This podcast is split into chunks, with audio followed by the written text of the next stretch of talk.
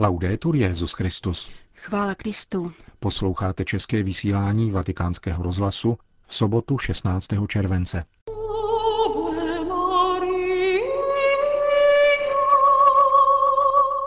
Po krátkých zprávách naší rozhlasové stanice uslyšíte druhou část eseje francouzského jezuity Tonyho Anatrelli, nazvané Mladí lidé, kdo jsou a co hledají. Hezký poslech přejí Milan Glázer a Jana Gruberová.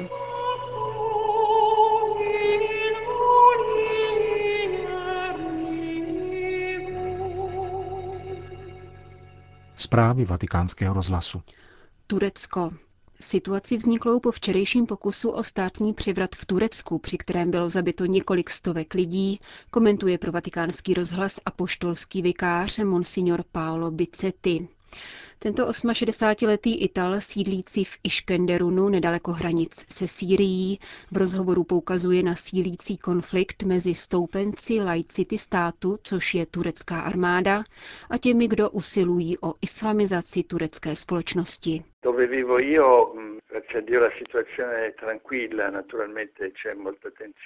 Tam, kde žiji já, je díky bohu situace klidná. Přirozeně je zde velké napětí, ale panuje zde klid. Chápat skutečné dimenze tohoto střetu je obtížné také pro nás. A proto je třeba posuzovat věci velmi opatrně. V poslední době jsme bohužel již několikrát byli svědky krvavých událostí, které vyjevily výskyt napětí v zemi. Třeba, že drtivá většina lidí je zajisté míru milovná a žije poklidným životem, nelze popřít, že během této doby se praktikovala politika nenávisti a konfliktu, což evidentně nakonec vede k většímu výbuchu. Upřímně si myslím, že jedinou rozumnou věcí je nevyhrocovat tóny a snažit se obnovit minimum klidu, nezbytného pro porozumění důvodů také těch, kdo se vzbouřili. Spoura, ačkoliv dosud není znám její rozsah, je vždycky určitě znamením nějaké indispozice. Proto je třeba snažit se dopátrat jejich kořenů. Jak a čím lze tedy nyní sloužit v této zemi? Zajisté vždycky zbraní dialogu, která jediná může zjednat civilizované soužití. Myslím tedy, že církev bude jednomyslná právě ve snaze mírnit tóny a snažit se chápat příčiny oné indispozice. Sděluje z tureckého Iškenderunu apoštolský vikář Anatolie Monsignor Paolo Bicetti. Konec zpráv.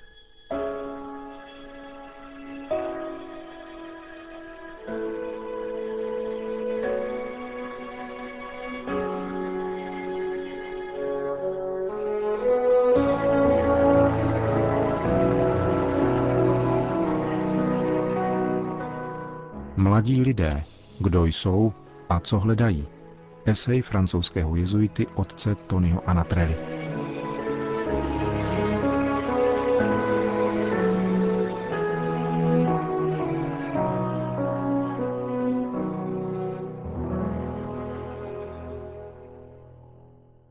Dnes jsme svědky skutečně paradoxního jevu, který zasahuje do téměř všech kulturních oblastí, na jedné straně se usiluje o co nejrychlejší samostatnost dětí, už od jeslí a mateřské školky, na druhé straně potkáváme adolescenty a především postadolescenty, kteří jsou jen stěží schopni psychické separace, třeba že podle svých vlastních slov by se jí rádi zhostili. Hledají proto psychologickou, sociální a duchovní oporu, aby se zbavili tohoto handicapu. Současná výchova vyrábí jedince, kteří příliš lpí na věcech a lidech. Jsou to tedy závislé bytosti, ačkoliv oni sami to popírají. Jejich touhy a očekávání byly v dětství natolik podněcovány na úkor vnější skutečnosti a objektivních požadavků, až nakonec věří, že vším je možné manipulovat výlučně v závislosti na vlastních subjektivních zájmech. Na počátku adolescentní fáze, kdy jim chybí dostatečné zdroje a systém vnitřní opory, pak tíhnou k tomu, že vyvíjejí závislostní vazby v párových nebo skupinových vztazích. Jestliže razím termín baby páry, činím tak proto, abych poukázal na jejich afektivní ekonomii, která nikoli pokaždé rozlišuje infantilní sexualitu od sexuality zaměřené na objekt.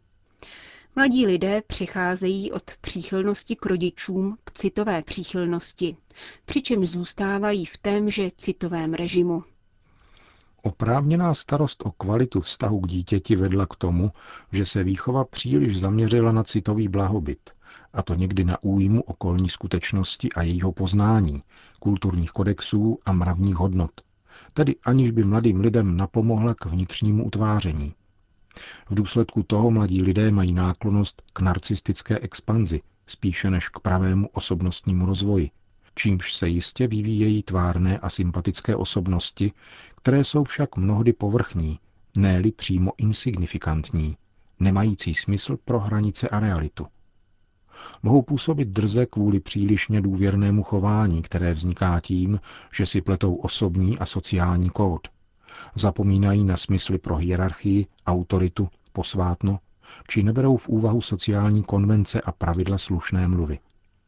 Někteří z nich si nikdy neosvojili pravidla sociálního soužití, od pravidel silničního provozu až po rodinné zvyklosti a společenské rituály. Dospělí, kteří se vynasnažili, aby jejich dětem nic nechybělo, přivedli mladé lidi k víře, že musí nutně uspokojit všechny své touhy a zaměňovat je s potřebami. Avšak účelem přání není jejich budoucí realizace, nýbrž skutečnost, že jsou zdrojem inspirace. Tím, že mladí lidé nikdy nezakusili nedostatek, ze kterého se odvíjejí touhy, jsou nerozhodní a nejistí. Je pro ně namáhavé získat odstup od obvyklých referenčních objektů a odlišit se od nich, aby mohli prožívat svůj vlastní život. Růst znamená psychologicky se oddělit, opustit dětství a dospívání, ale pro mnohé je tato separace obtížná, protože oddělení psychického prostoru mezi rodiči a potomky je nezřetelné. Příznačné je v tomto smyslu svědectví 28-letého Lorána, ženatého otce jednoho dítěte. Zařazují mne mezi dospělé, ale já se s tím nestotožňuji a necítím se zapojený do světa dospělých. Těžko si tuto dimenzi osvojuji a prožívám sám v sobě rozpor. Vnitřně se cítím jako dítě nebo dospívající, který prožívá nesmírnou úzkost, ale navenek už jsem dospělý a v práci tak se mnou nakládají. Ve společnosti nám nic nepomáhá k tomu, abychom dospěli. Je rovněž pravdou, že dětství a dospívání se idealizuje. Společnost tak vnucuje zdání, že na růstu a dospělé existenci není nic příjemného, čímž je náročnější zbavit se dětských způsobů uspokojení a přejít k vyšší úrovni satisfakce. Prodlužování života vede k předpokladu, že jedinec má dost času na to, aby přijal závazky své existence a připravil se na ně. Výrazněji než v minulosti, tak průměrná délka života vytváří objektivní podmínky k trvalému mládí. Přičemž mládím se míní období nerozhodnosti, chybějícího rozlišování mezi vlastní osobností, druhými a realitou, či sexuální nevyhraněnosti, anebo iluze, že většina možností zůstává stále otevřena. Toto vágní pojímání existence, vlastní dospívání, je velice napováženou u postadolescentů, kteří jsou ve svých motivacích natolik nejistí, že si nedůvěřují. Někteří mladí lidé trpí tímto stavem a obávají se určitého odosobnění ve vztazích s druhými. Mnozí odsouvají termíny, žijí v provizóriu a zároveň nevědí, zda budou moci pokračovat v tom, co v různých životních oblastech začali. Jiní zase prožívají mládí sebeúčelně a jako trvalý stav. Dnešní mladí lidé skutečně procházejí procesem dozrávání, který vyžaduje delší čas a vyznačuje se neustálými odklady, tedy dočasným pozastavením lhůt a povinností, vážících se k přechodu do dospělosti. Ti mladí lidé, kteří po dospělosti obzvláště netouží, své mládí neberou jako přípravu na vstup do dospělého života, nýbrž jako časový úsek, který má hodnotu sám o sobě a v sobě. Zatímco v minulosti se mládí prožívalo v poměru k následujícímu životu a samostatné existenci, a bylo tedy přípravnou etapou, za našich dní takto protrahované mládí vyvolává nerozhodnost v životních volbách. Někteří mladí lidé raději oddalují konečná rozhodnutí. čímž spožďují vstup do dospělého života a přijetí definitivních závazků. Jelikož si mládež neklade otázky o autonomii, necítí se zavázána k zásadním volbám. Na druhé straně zaznamenáváme silnou tendenci k experimentování v některých životních odvětvích. Mladí lidé tak ku příkladu opouštějí rodinu, aby se do ní vrátili v případě nezdaru či obtíží. Základní rozdíl v porovnání s předchozími generacemi, které podstupovaly přesně vymezené volby podle přesně daných priorit, spočívá ve sklonu prožívat současně různé aspekty života, které si někdy protiřečí, aniž by se stanovila hierarchie osobních potřeb a hodnot. Někteří mladí lidé jsou dnes velmi závislí na potřebě prožitků a zkušeností. Kvůli chybějícímu předávání hodnot a ponaučení se domnívají, že se o životě vlastně nic neví, že je nutné vše objevit a tak říkajíc vynalézt. Z tohoto důvodu mají často nejasnou identitu, která se přizpůsobuje množství souběžných podnětů, ať již jsou kontraproduktivní, anebo naopak plodné. Jeden z největších paradoxů našich západních společností spočívá v tom, že nutíme děti k příliš rychlému růstu a současně je povzbuzujeme k tomu, aby zůstali adolescenty, jak nejdéle to bude možné. Děti jsou nuceny k adolescentním postojům ve věku, kdy ještě nemají psychické kompetence k tomu, aby se jich mohli zhostit. Tímto způsobem dospívají k předčasné zralosti, která nicméně není zdrojem pravé zralosti a vynechávají psychické úkoly vlastní dětství, což je může oslabit v jejich budoucí autonomii, jak dokazuje nárůst depresivních stavů u velkého množství mladých lidí.